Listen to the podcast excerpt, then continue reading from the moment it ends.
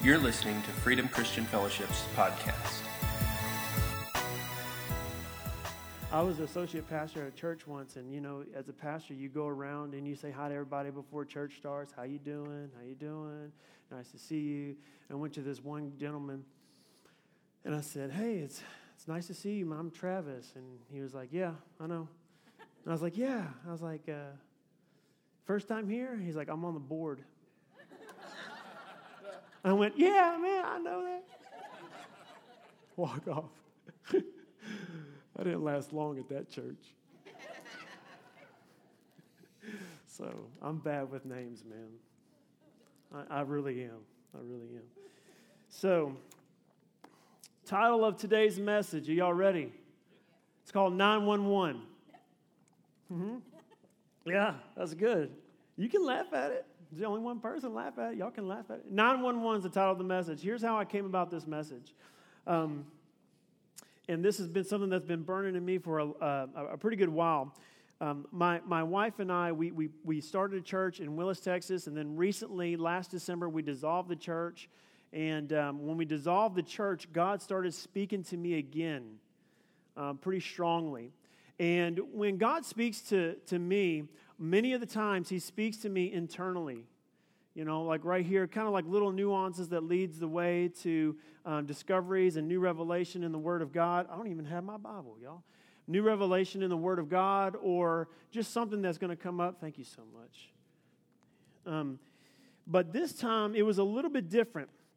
I kept on seeing the numbers 9 11 9 11 there was a point in time where i saw it constantly um, very much like uh, consecutive days in a row. And I, I remember going to Kroger by our house, and the cashier was like, okay, that'll be $9.11. And I was like, what? Even with the Kroger discount? You know? But it was $9.11. And, and I kept seeing it over and over and over and over. And it was like every time I looked at the clock, uh, it was 9 11 every time. It would be in the morning time. I'd be at school teaching. I'd be like, you know, blah, blah, blah, blah, blah, blah. You know, open up your journals. And I look up the clock. It's 9 11. I'm like, oh my gosh. So I was thinking to myself, maybe God's trying to get my attention. You know? Maybe. Now listen, I'm not the type of guy that believes in external things giving you signs to what God is doing. Can he do that? Yes, but I don't go looking for signs for God to like manifest in my life to say, okay, I got your direction. Like, let me give you an example. If I make a grilled cheese and I happen to open up that grilled cheese and there's like uh, the Virgin Mary grilled on that, I'm not going to save it and sell it on eBay. I'm not going to worship it. I'm going to eat it because it's a grilled cheese. Y'all see what I'm saying? Okay? All right? Some of you are like, what? But I don't, I don't go off of external factors to walk by faith. Okay? All right, that's not how I operate. Now, maybe when I was a, a baby in the faith, there were some external things that God would show me that I would see that would help lead me along the way. Makes sense? But as I grow up, it is the internal right here that drives my faith, that helps me walk out the faith and the calling of God on my life. Amen? Okay. Okay, I don't need an angel to preach to me about my calling. I know it's here. Okay? So anyway, I kept saying 9 11. So I pulled in the, the, to the driveway one day and I was like, Lord, if you were trying to get my attention about 9 11, then I want to see it again tonight. And that's all I said. I said it in my head. Okay? So I said it in my head. And I got out of the car, did a bunch of stuff, you know, yada, yada. We ate dinner. It was great. It was great. Dinner was great. Okay? It wasn't crawfish, but it was great. Um, and we ended up, we were putting the kids to bed, you know, like, okay, go to sleep. And then Rachel was in Lainey's room talking to her, and she said, Hey, come put Lainey to bed. I was like, All right. So I go in there and I jump across the bed and I land on the bed, and her alarm clock across from me read 9 11. And I went, Oh my God. And so I was like, okay, so what's God trying to say me? So what I did was I began to look up every scripture that started with chapter 9, verse 11. Okay? So I started doing that. And then I looked up the numbers and what they mean in the Hebrew uh, way of thinking, what the numbers mean. Here's what the number nine means. Are you ready? Okay. It means this number nine means prayer, intercession, completeness, and all the gifts of the Spirit and bringing into fullness. Number nine means that prayer, intercession, bringing into fullness all the gifts of the Spirit. All right? And I was like, whoa, that's awesome. That is awesome. Number nine is awesome. And I was like, Jesus, what does number 11 mean? So you know what I did? I looked in my Bible and researched. No, I Googled it. So I Googled number 11, Hebrew meaning, and this is what 11 means. You ready? Chaos, tragedy, and trauma. what, Jesus? So, number nine means bringing into fullness, completion, all the gifts of the Spirit. All the gifts of the Spirit are nine in total. All right? Number 11 means trauma, tragedy, and chaos. Okay, church, listen to me very carefully. One of my objectives here that I think the Lord wants me to do, specifically with this church and when I preach, is this I am to prepare you for harvest. A harvest mentality is very different from a sower mentality. You understand me? Okay? In these last days, God is going to restore the former glory of the nation of Israel. And He's going to do it by bringing the church into the fullness of His glory. Understand what I'm saying? Okay, so, and we'll go over next week chapter 9, verse 11 of the, the different things. But this is what it means. 9 11 says this. I wrote this down in my, my own words.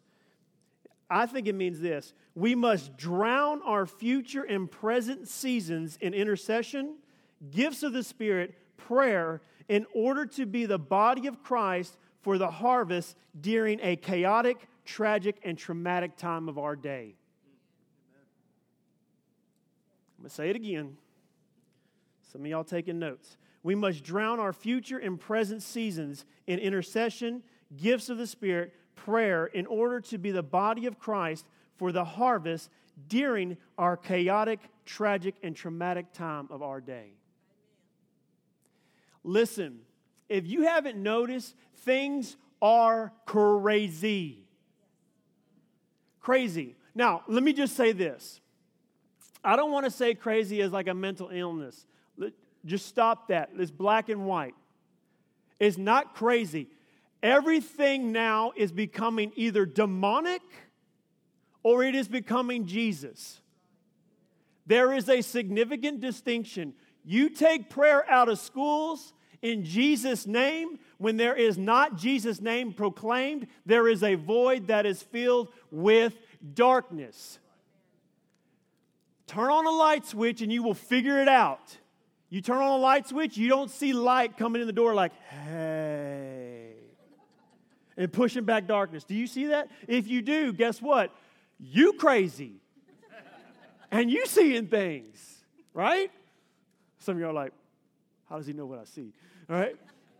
It doesn't happen. You turn on light, darkness is not there. You take the name of Jesus away from schools, guess what will be there? Darkness. Right? Okay, so it's, it's, a very chaotic and traumatic time, but here is the good news. In a chaotic and traumatic time where things in pockets everywhere are exploding with demonic activity and darkness, the glory of God is being fully revealed through the body of Christ. Number nine. While the enemy plays 11, we play nine. Okay? Do you understand what I'm saying?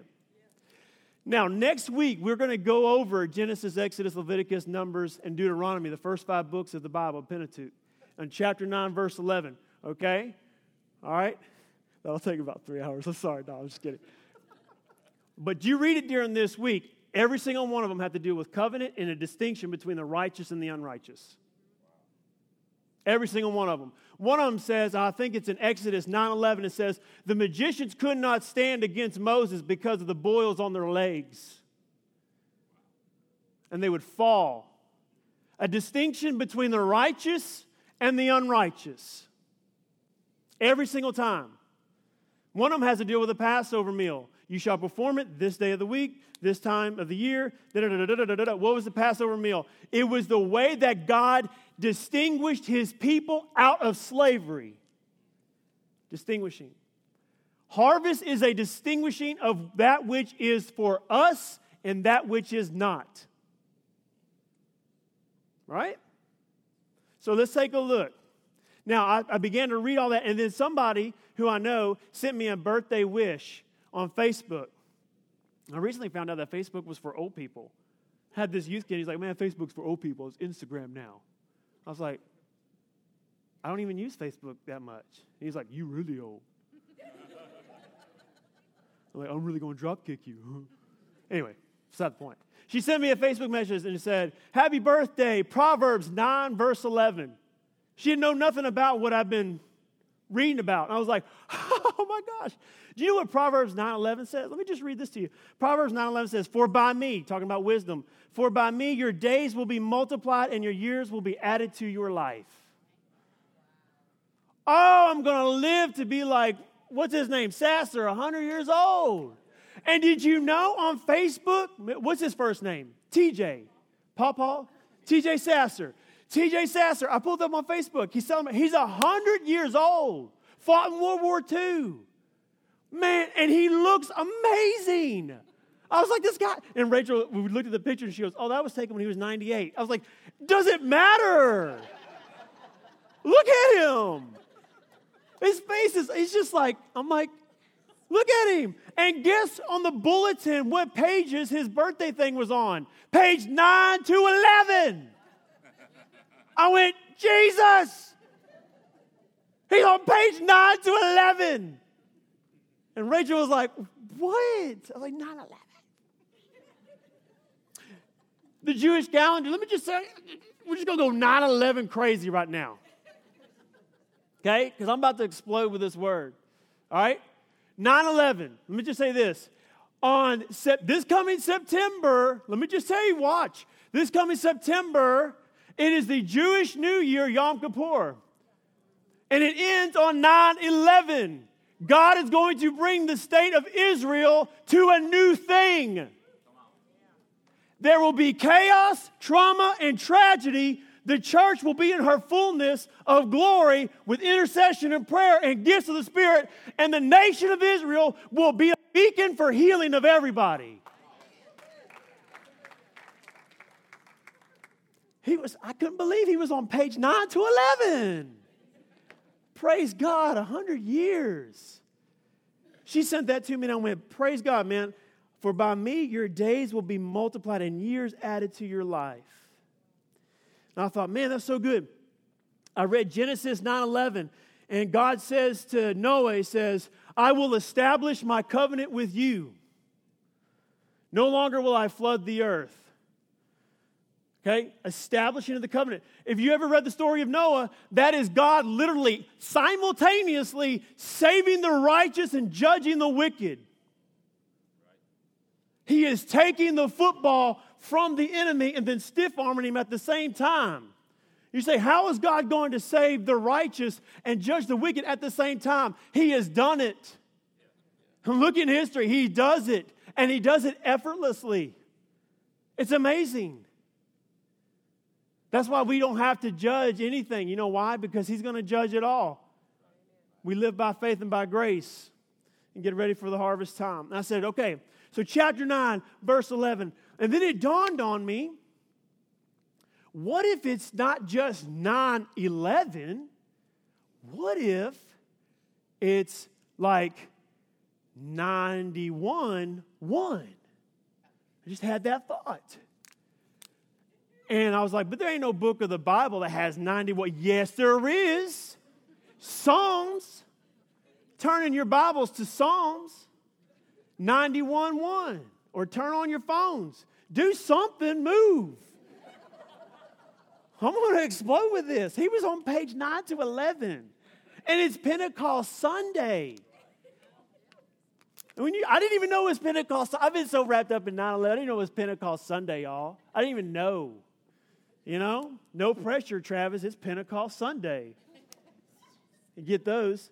Hey, uh, Pastor Travis, uh, it's Easter and I'm bringing my whole family. So hopefully you do good. Okay. hey, Pastor Travis, it's Christmas and I brought all my friends and all my family. Hope you do good. Well, where are they the rest of the year? I don't say that. But come on, get your butt to church. I said that. That's the nicest way I can say it. And these last days, get your butt to church.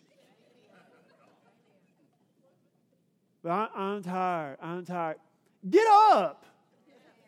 Jesus came out of the grave for you. Now get out of bed. Dead gum.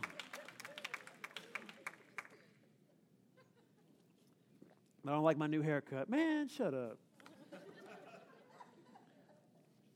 We worship too long. Man, shut up. Worship too long. What do you think you're going to be doing for eternity? I mean, come on now. Get some strength in them legs. You know, during the week, grab some weights and practice this. Get that shoulder strength up so that when you get here, you can be like, mm, I got this for an hour and a half. Let's go. Hey, sometimes you got to go through the motion until you get the grace and the Spirit. All right? You might be thinking, I don't even know what I'm doing, but I'm just going to do it. Hey, listen, let me tell you something. You can posture yourself in certain ways that the spirit realm responds to that.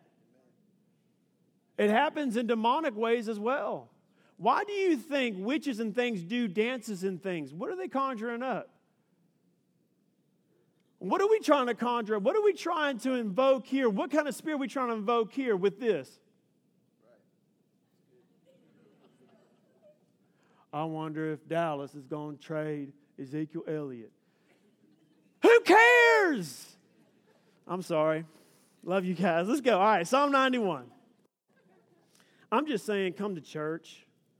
Find a church, get planted, and get some fruit in your life. If you don't go to church on a regular basis and get involved, and everybody there, yes, they're not perfect, they are messed up, and they might say mean things to you, get over it, move on. Okay? Get over it, move on. Why? Because it's about your relationship with Jesus Christ and produce and fulfilling your calling. Every single one of you are called. Get your butt to church. Said butt three times. if my son was in here, he'd be like, oh, but. anyway. All right, y'all ready? I'm take a swig of water. You get notes ready. I'm telling you this right now. I'm, we're going serious mode. All right. Lord, I just pray that your anointing would be all over this. Lord, as we go throughout the day, we go throughout the year, no matter what comes, Lord, I pray that we would be remembered of Psalm 91. In Jesus' name, amen. He who dwells in the shelter of the Most High will abide in the shadow of the Almighty. I will say to the Lord, My refuge and my fortress, my God in whom I trust. For he will deliver you from the snare of the fowler and from the deadly pestilence. He will cover you with his pinions, and under his wings you will find refuge. His faithfulness is a shield and buckler. You will not fear the terror of the night, nor the arrow that flies by day, nor the pestilence that stalks in darkness, nor the destruction that wastes at noonday.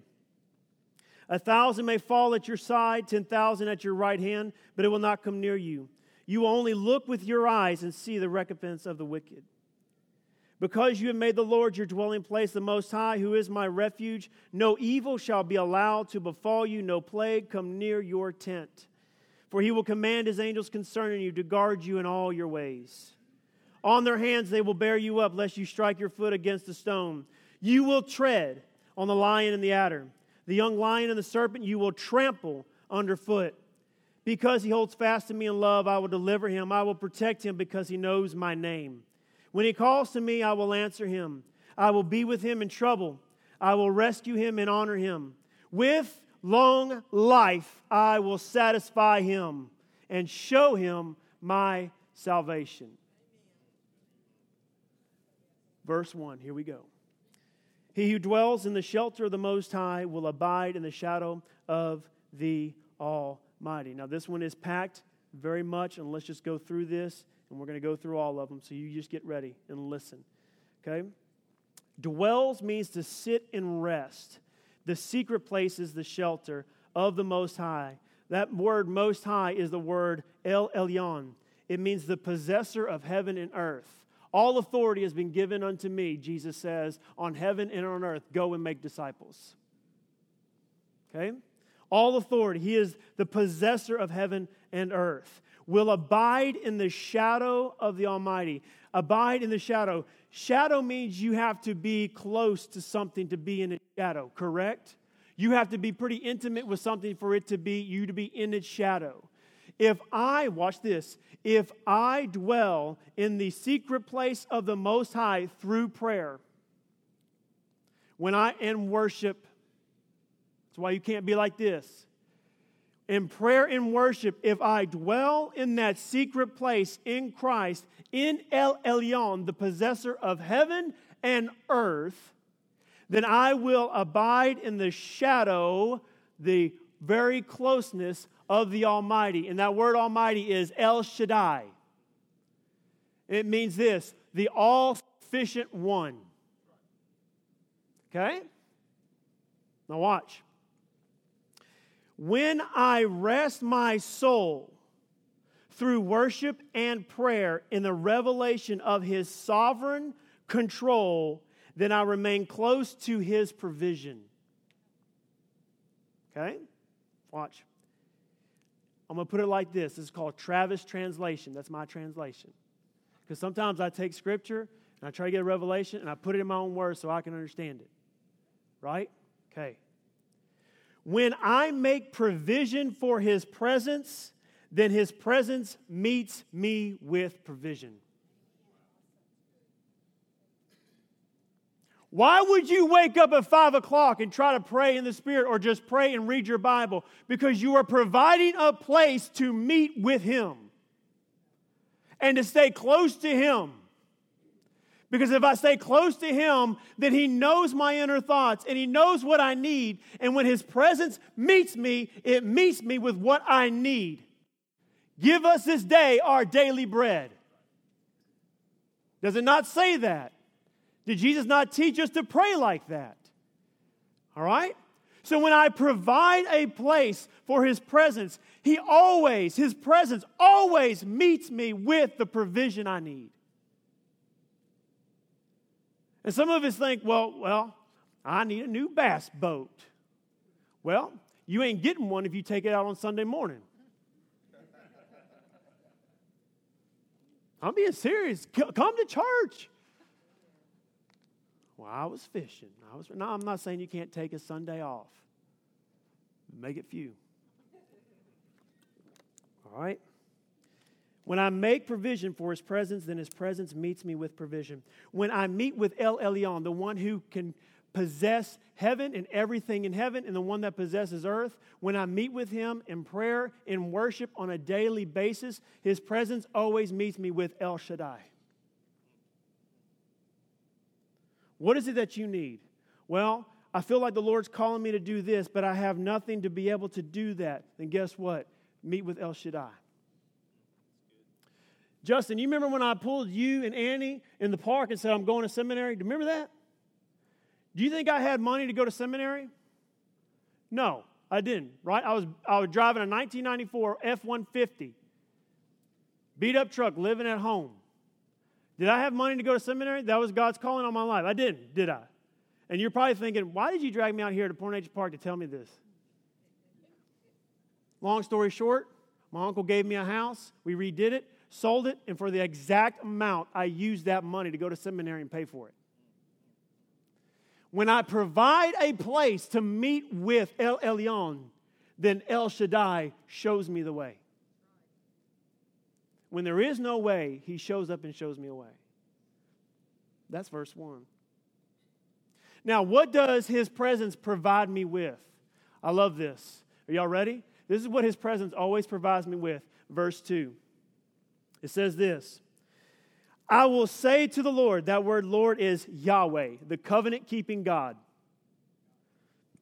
I will say to Yahweh, my refuge and my fortress, my God in whom I trust.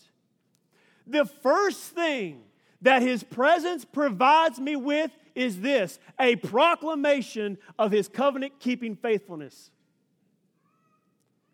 His provision is already there. It is proclaiming what he is and who he is and what he's doing and what he's doing for me. His provision provides for me a proclamation of him. Now, listen to me. This is not some kind of name it and claim it. This is a statement of faith. This is when I say it, things change in the spiritual atmosphere because I am saying the Word of God by faith of what He's provided for me. It gives me a proclamation that I can be confident in because why? Because He is the Lord. He is Yahweh, the covenant keeping God. God is not a man that He should lie. God does not break promises. God does not make contract. He spills His own blood to make covenant. That's totally different. It's not like anything else that we have seen. He is not in contract with you. If you want to go into contract with God, you're basically saying, Can I have salvation but live my life? No. You can go in covenant with Him, meaning this if you want salvation, then you owe Him your life. So you can't do whatever you want to do. You can't live how you want to live and then say, Lord, why didn't you provide this for me? Because I don't know you. Not y'all, I'm talking about other people. Okay? You know, y'all know I love y'all. I'm not talking to y'all. Some first time visitors might be like, man, that gum. His head is so shiny. All right. See, now, now y'all looking at my head. Yahweh, the covenant keeping God, the all creator. I love this. It says that He is my refuge and my fortress. Oh, come on. As a believer, I don't need a safe place. You got some of these people in college, they need a safe place. I need a safe place. You're saying things that offend me. I need a safe place. I don't need a safe place. You know why? As a believer, I have a strong place. Say what you want, do what you want. He is my refuge, He is my fortress, He is the covenant keeping God. And the last time I checked, the one person that came against somebody that was not in covenant with God, he got a stone to the head and his head was chopped off by a teenage boy. Everybody's shaking. What are we going to do with this giant? David shows up and says, Who is this filthy, dirty Philistine that is not in covenant with Yahweh? And then he ran into battle. I don't know if I'd run into battle with a rock maybe an AK or something. I mean, that, that dude was 10 foot tall. The head of his spear weighed 15 pounds. 15 pounds. Pick up 15 pounds and throw it. Don't do that. You break your arm. I can see half y'all out in y'all's front yard. Pastor Travis said I get a proclamation. Verse 3 and 4. It gives me a proclamation. Now, watch this. Verse 3 and 4. For he will deliver you from the snare of the fowler and from the deadly pestilence and he will cover you with his pinions. Under his wings you will find refuge. The second thing that his presence always provides me with proclamation first, second, protection. Supernatural protection. Supernatural protection. It says this He will deliver you from the snare of the fowler. There are things in the future that the enemy might have planned for you that God will deliver you from.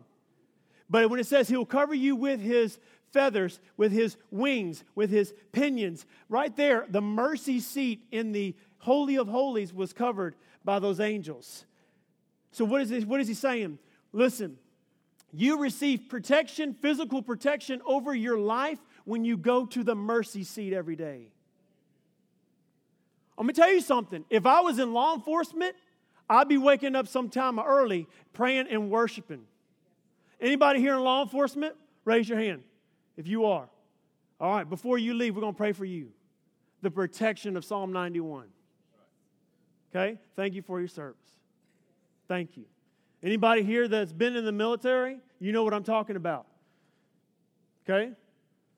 Okay? Crying out to the Lord. I have to receive His mercy for His angels to cover me and get His mercy so that, hey, you know what? When I go about my day, my daily business, I am supernaturally protected. In this day and age, you're going to need it. I'm going to need it.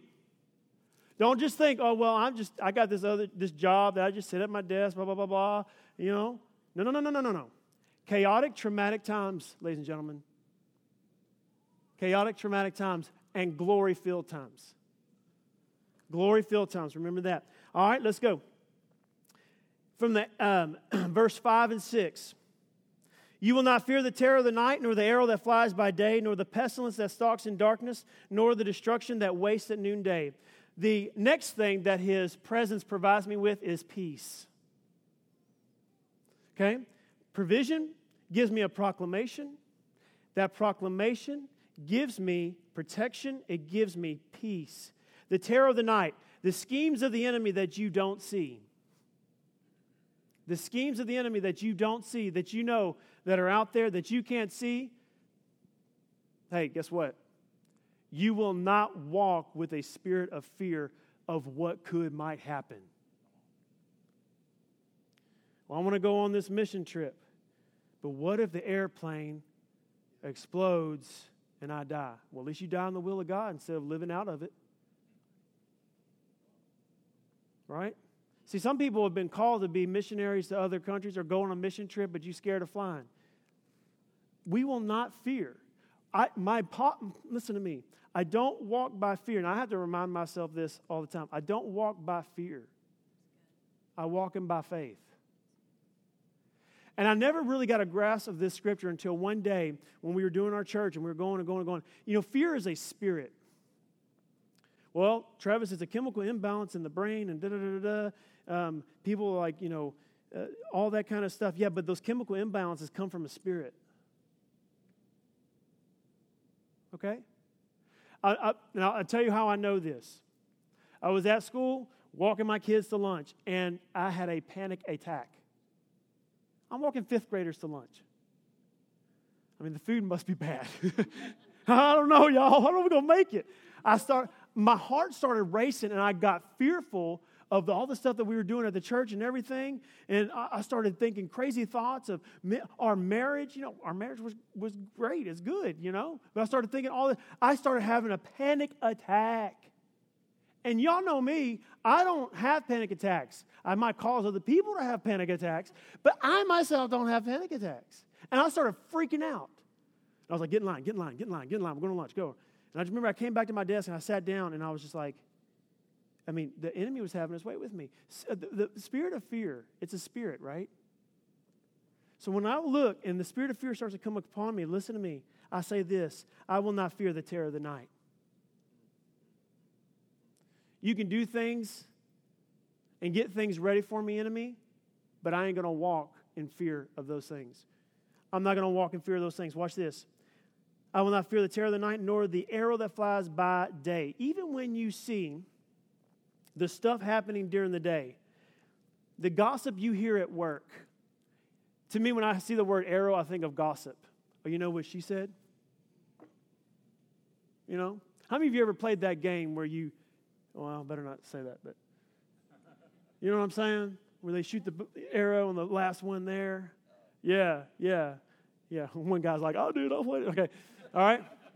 But that's what gossip's like is people just babbling. That would be like me taking a bow and arrow, a pretty strong compound bow, and just putting it in there and just going, yeah, you know what, and just shooting it. That's irresponsible when somebody's going to get hit, right? You do not have to fear the gossip at work. You don't have to fear what man says about you, and you don't even have to fear what's going to happen to your company. Why? Because you don't operate like that. Why? Because he's your refuge. He's the El Shaddai. Oh, they're going to lay us off today. Okay, well, fine, lay me off today. What am I going to do about it? I'm going to go home and pray. I got more time to pray now. Right? Amen. Amen. I mean, what, I mean, you ain't going to, if you worry, I mean, what are you going to do? Right? You're going to shorten your life. It gives me peace.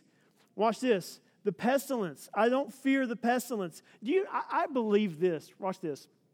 You know how like we come up with new medicine to heal new things? Scientists, God gives scientists the mind for that. I believe it comes from God. Even when they deny God, He gives them the mind for it. And it's for our grace. Okay? So they can say, oh, oh, there's no God, and then they get a revelation of some kind of new drug or whatever that helps humans out. That's, I believe that's from the Lord. Let me just say this I think the enemy has a way of taking diseases and bacteria and twisting them outside of the will of God and trying to project them on humanity. Okay? Now, what do I do? Well, what, what if I get that disease? What if I get that? No, you won't. Why? You don't operate in fear, y'all. So, whatever diseases that are out there that are coming, I mean, you just, you don't walk in fear. Let's keep reading. Verse 7. So it gives me peace. Now, watch this. Verse 7 A thousand may fall at your side, 10,000 at your right hand, but it will not come near you. You will only look with your eyes and see the recompense of the wicked. It gives me a different perception. That's the next thing. It gives me a different perception. Listen, bad things are happening to these people. Everything, bad things are happening to me all around. But guess what? It's not going to come near me. Why? Because these are the days where God is going to start to distinguish the righteous from the unrighteous. It gives me a different perception. God, why would you let this happen? God, these people, what's going on here? God, God, what is going on? I pray that this right here would help you understand that you need to get a God perspective on the chaos in the world. And we need to get a God perspective because it changes the way I look at things. It changes the way I look at things. With my perspective, look at verse 9. Because you have made the Lord your dwelling place, the Most High, who is my refuge, no evil shall be allowed to befall you, no plague come near your tent. No evil shall be allowed to befall you. Now, watch this. I love this. This gives me a different posture. Okay? Gives me a different posture. My perspective changes the way I walk. Verse 7 and 8 is my perspective. My perspective changes the way I walk, it changes my posture. If I am not operating, I've got God's perspective, I have the mind of Christ on the situations going on around me or even in my own life, it changes the way. So a man thinks in his heart, so he will be. The thought patterns and the grooves in your mind determine the thought patterns and the walk of your step. And you can either walk and stumble in fear and darkness, or you can walk by faith. It's up to us, it's a choice. It changes my posture. Not only that, it changes my posture from that of a victim to a victor. No evil shall be allowed to befall you. Yeah, but this happened to me a long time ago, or this happened to me last week. Look at, look at me. If I got the perspective of Christ, then guess what? I am never a victim of circumstance. I'm never a victim of circumstance. Though there might be a season where things are happening to me that are horrible, I will not remain a victim of what is happening. Because I am more than a conqueror through him who loves me. I rise above. Every time I rise above. Because my posture is not one of, well, I guess if it's going to happen, it's going to happen. Or, well, this always happens to me. Murphy's Law. Oh, man. Oh, oh, no, no, no, no, no. Hey, it did happen. I'm getting healed from it, and now I'm going to walk in a different way than the way I walked. Because the enemy wants me to walk in a posture of defeat. I will not. I know El Elyon. I know El Shaddai. I know Yahweh. And I know the Son who died for me, Yeshua.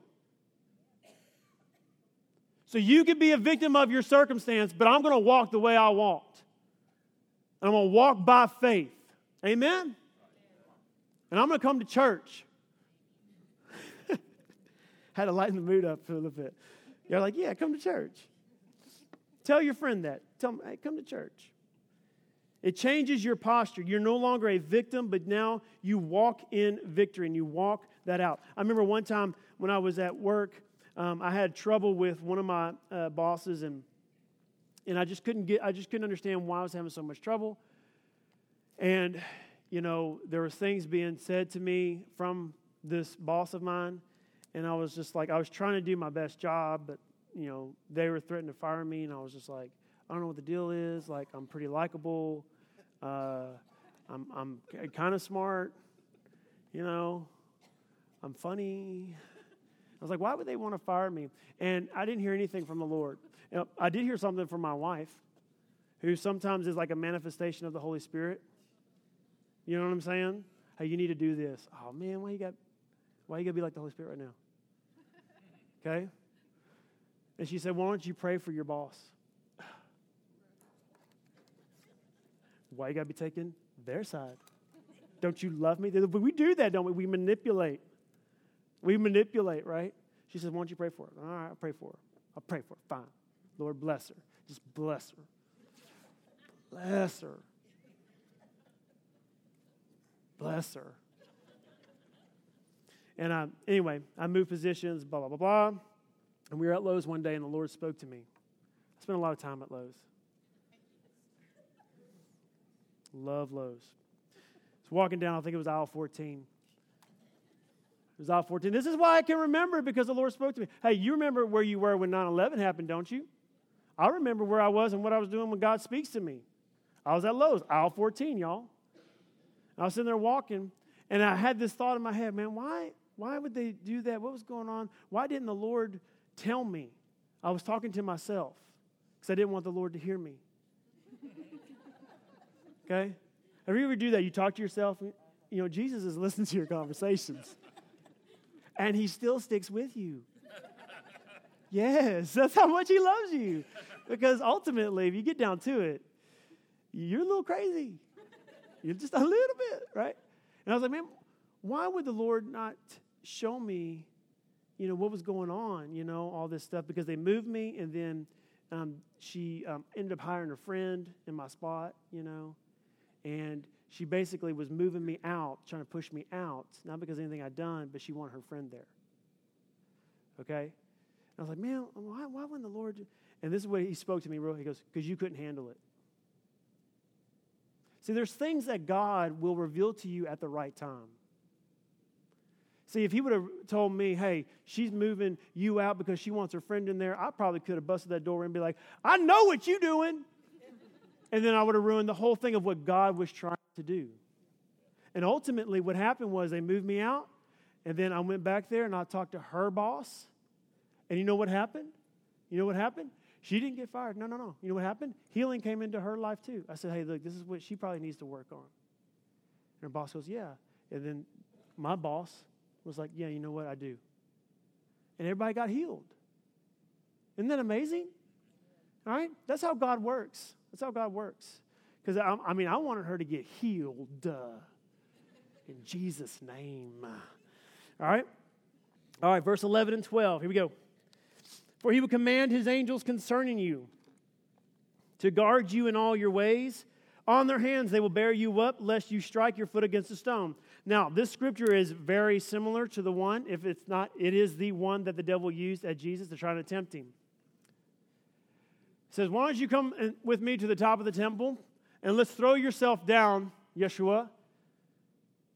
God will command his angels concerning you, you will not fall.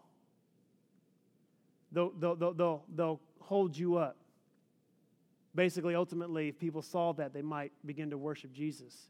It was a short way to the crown. Jesus knew he had to go to the cross. So he says, Hey, let's go up here. But there's one part of the scripture that the devil leaves out when tempting Jesus. Here it is. It says this, verse 11 He'll command his angels concerning you to guard you in all your ways. He left that out. You know what guard, to guard you in all your ways? In your everyday life. Not trying to do something spectacular, not going against the physical laws that God created to show how spiritual you are. You say, what do you mean by that? I believe that God's going to provide for me. I'm just going to sit here and pray, not go to work, not get an education because God is my provider. You're going against the physical laws He created. That's what the devil was trying to get Jesus to do. Turn that stone into bread. Because Jesus do it? Yeah. But is it against the physical laws of nature? Yes. Yes. So what, I, what, I'm saying is, is that in your everyday life, in your getting up, you're going to work, you're putting kids to bed, you're bathing kids, you're paying mortgage, you're mowing the grass. I love uh, my brother-in-law. He, he has a quote: "Never trust a man that doesn't mow his own grass." Amen and amen. You can trust me. I got a push mower and I have a big lawn. I sweat all the time. My son stays inside with tea and he's like, "Hey." I'm like, a couple years, you're out here, right? But look, I, he says that he tries to tempt him. To listen, I don't go against the physical laws in my everyday life. Guess what? Here's what this means. Travis translation. You ready? It's called placement. So watch. He gives me. Oh, I love this. He gives me provision, proclamation, protection, peace, a perception, a different posture, and now he gives me placement. Meaning this when I'm in the wrong place, he has set things in the right place to protect me. How many of you ever been in the wrong place? Yeah, you've been in the wrong place, and you show up and you're like, I'm in the wrong place. Wrong place. What happens is this is that God, whenever I go to God in prayer and worship, He then takes angels outside of time, puts them in time at the right time for me. Come on so that when I go about my day and I just happen to be behind an 18 wheeler that has a flat tire and one of those big giant rubber wheels starts to come off, guess what? It goes right over my car to the side of the road. Why? Well, because the laws of physics and gravity. No, there was an angel in front of your car that went like this. Why? Because they are ministering spirits for you to proclaim the gospel.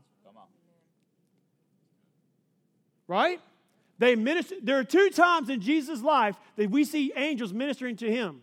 Once after he was tempted, and once in the Garden of Gethsemane. Your calling you will fulfill whenever you have angels helping you, protect you, and go about your regular old day.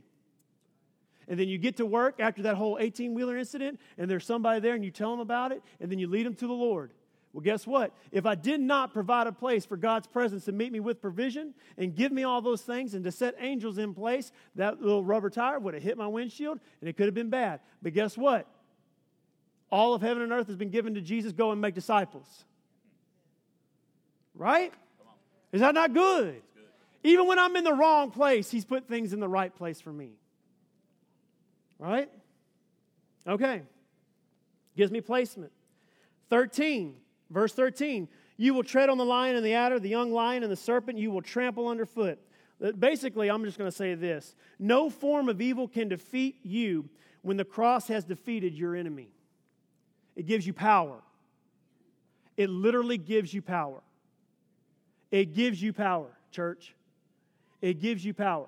So when the darkness starts to arise and chaotic times and traumatic times in your life, guess what? It gives you power to overcome. It gives you power. Listen, we got to have some more power in the church. That's where the fullness of glory comes in. Amen? Now, 14 through 16, we're going to go through this and we're done. 14 and 16, the pronouns change, right? Look at the pronouns. Y'all know what a pronoun is? Okay, pronouns. All right. All the other verses it says, I will say to the Lord, and and and he will deliver you. So I want you to picture like this. Andy, come up here. Okay? Okay, stand here. Okay. All right. So it's like whoever wrote the psalm is saying this to this person. Okay? So it says, like, he who dwells, he's talking about this person, he who dwells in the shelter of the Most High will abide in the shadow of the mighty. I will say, I will say to the Lord, okay? My refuge and my fortress, my God in whom I trust. For he will deliver you, okay? Watch this. He will deliver you from the snare of the fowler and from the deadly pestilence. Okay, watch. He will cover you with his pinions, and under his wings you will find refuge. You will not fear the terror of the night. You, you, you, you, you, you, you, you. Because you have made the Lord your dwelling place. On their hands, uh, the angels, they'll, they will, he will come, he will command his angels uh, guarding you, right? You will have power to tread on the, the lion and the serpent. Verse 14. Because he holds fast, he's talking. Turn, look. Because, okay? Now, this is God talking. Listen. Y'all see this? Look how the pronouns change. Because he holds fast to me in love, I will deliver him. I will protect him because he knows my name. When he calls to me, I will answer him. I will be with him in trouble. I will rescue him and honor him. With long life, I will satisfy him and show him my salvation. Say yes, sir. Yes, sir. Yes, sir. Okay. All right. Thank you. You're good. Good job. Right? Y'all see how that changed? Right? So I'm writing the psalm and I'm speaking to a friend of mine or whatever. I'm like, man, God's going to do this. Hey, you're going to do this. You're going to do this. And then all of a sudden in verse 14, he speaks. And it's like, now what happens? Verse 14 through 16, the last thing that his presence will provide for me is this a promise. Let's read the promise. Because he holds fast to me in love, I will deliver him. I will protect him because he knows my name. Not just know about Jesus, but what that means is when I know a person's name, I know who they are. We're on a first name basis. Amen? Unless you know me, and sometimes I forget your name. Like when I came in here, I saw Joe up here praying. I went, That's Joe. And then he came up and he came and was, Do you remember me? And I was like, Joe, Joe. And he was like, Yeah. And I was like, Thank God it's Joe, because that would have been awkward. You know? No, I'm Henry. Okay. Henry! What's up, brother? All right. Because he knows my name. When he calls to me, I will answer him. Oh, man. Don't you love it when Yahweh answers you when you pray? Come on. I will be with him in trouble. Sometimes he don't take me out, sometimes he comes and sits with me. He comes and he sits with me when I am in trouble. I'm at the wrong place at the wrong time, going about my day, trying to do a good Christian life. And guess what? There's persecution, there's gossip. And guess what? He doesn't take me out, he comes and he stands with me. He stands with me. Let me tell you a story real quick, and then we're going to finish. Up. Oh, so many good stories. Listen to me. We're going to go to Luby's in a little bit. Listen. I had a dream one time. I was a taxi driver and Jesus was in the back seat. Have y'all heard this story? You have? Oh, be quiet. We're going to get crawfish. Chill out. Jesus was in the back seat. And I was like, Jesus, take the wheel. No, I didn't say that. He'll reach over me like, uh, move your head. All right, anyway. He was in the back seat of the taxi. This is my dream I have. Okay, this isn't like, like this didn't actually happen. Okay, don't be thinking I picked up Jesus or something.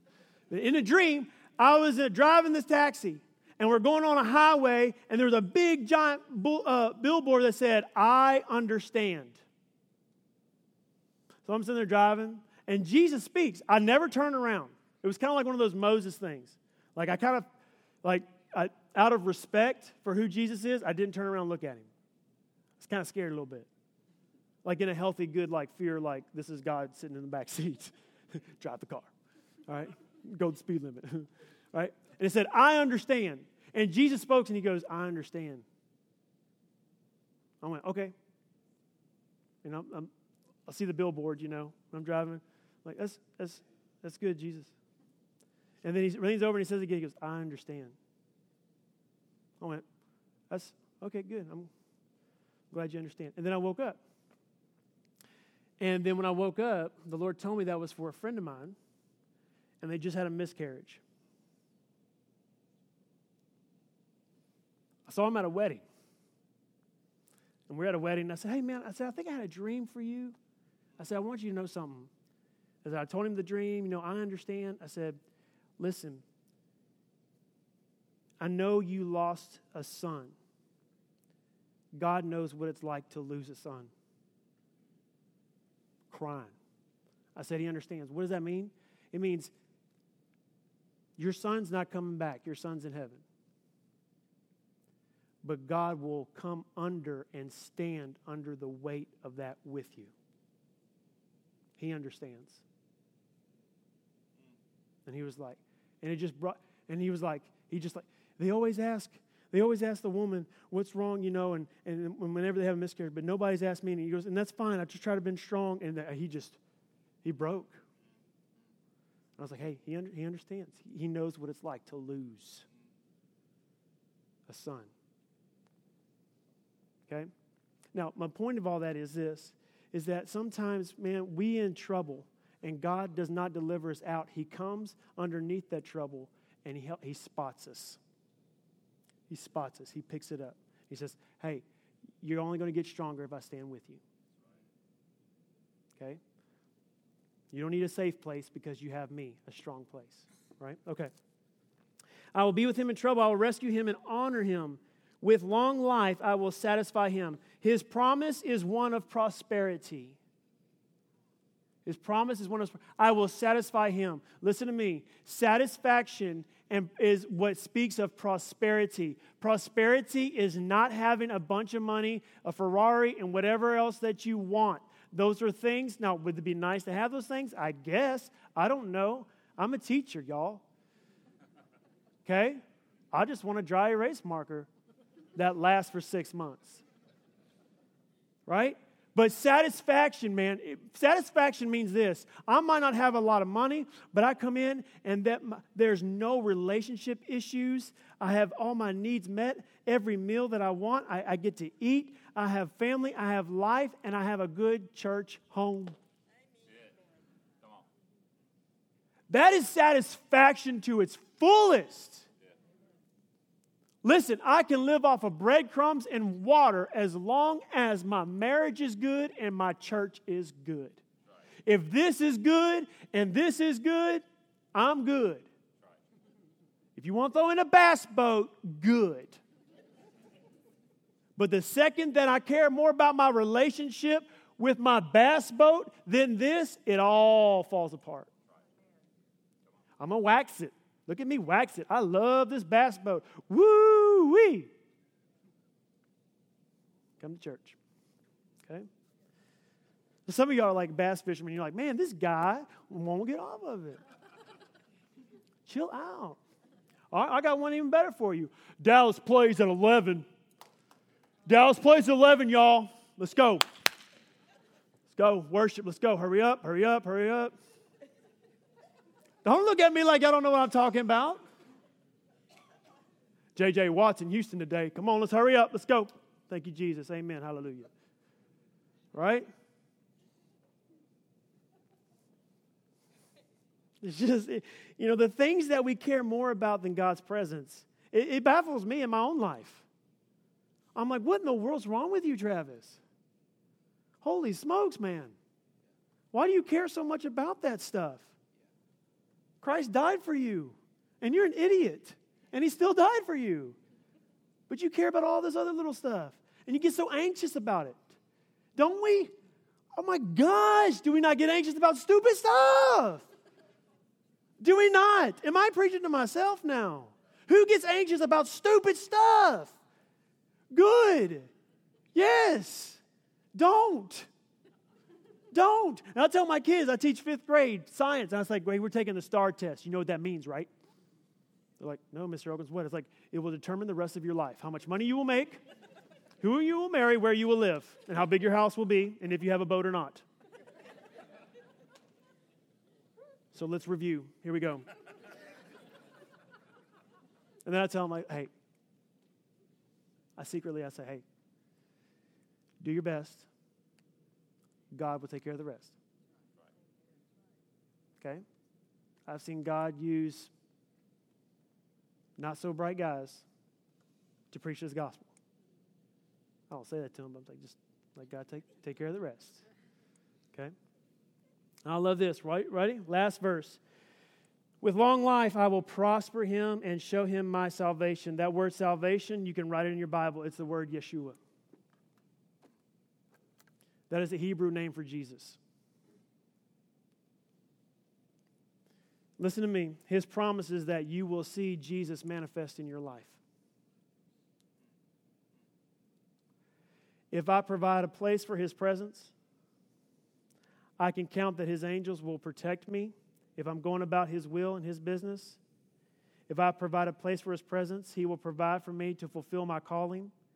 If I provide a place for his presence, then Jesus, the living God, the Christ, the anointing and the anointed one will show up in my daily life.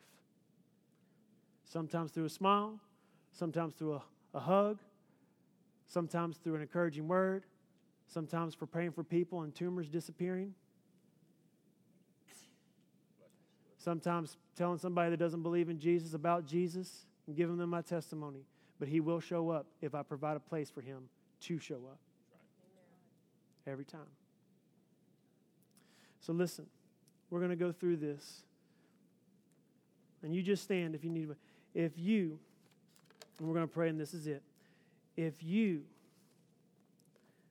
need provision, stand up. Stand up if you need provision. We're going to pray for you if you need provision. Okay? Good.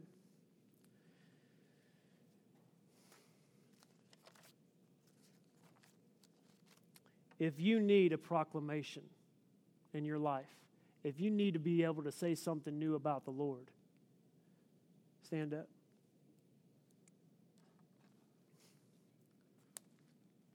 If you need protection, stand up.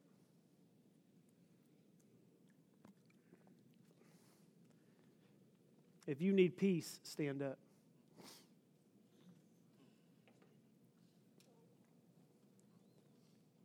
If you need a different perspective on a bad situation, stand up. If you need to walk in a different posture, you're not a victim, but you are a victor, stand up. If you need God to place his angels about your life so that you can fulfill God's calling, stand up. If you need more power, stand up.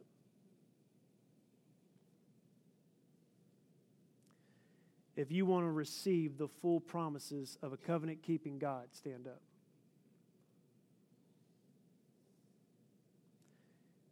If you want to prosper in life, stand up. If you want to see Jesus Christ show up every day, stand up. Father, for those who are standing, we proclaim right now Psalm 91. Lord, we just make a provision for your presence here in this place. Let this church be a home for your presence. Let this be the house of prayer that you've called it to be. Father, we just bathe this season and the next with prayer and worship. Lord, I pray for those who are in law enforcement. I pray for protection over them, Lord. We ask for your angels to be about them. Lord, I pray that your Holy Spirit would guide what they're thinking and how to handle situations. Lord, and if it comes down to it, Lord, if bullets are flying, Lord, I pray your angels would spare them and defect the bullets different ways, Lord. Lord, give them wisdom. Give them so much wisdom. Lord, for all the people standing, Lord, we want your full promise. May we live a life satisfied, satisfied, Lord Jesus, so that when it comes down to it and we want to, we can give our life to you. Father, we thank you. We thank you for your word. We thank you for just being here. And all God's people said, Amen. Amen. Thank you, Andy. Turn this off. Okay.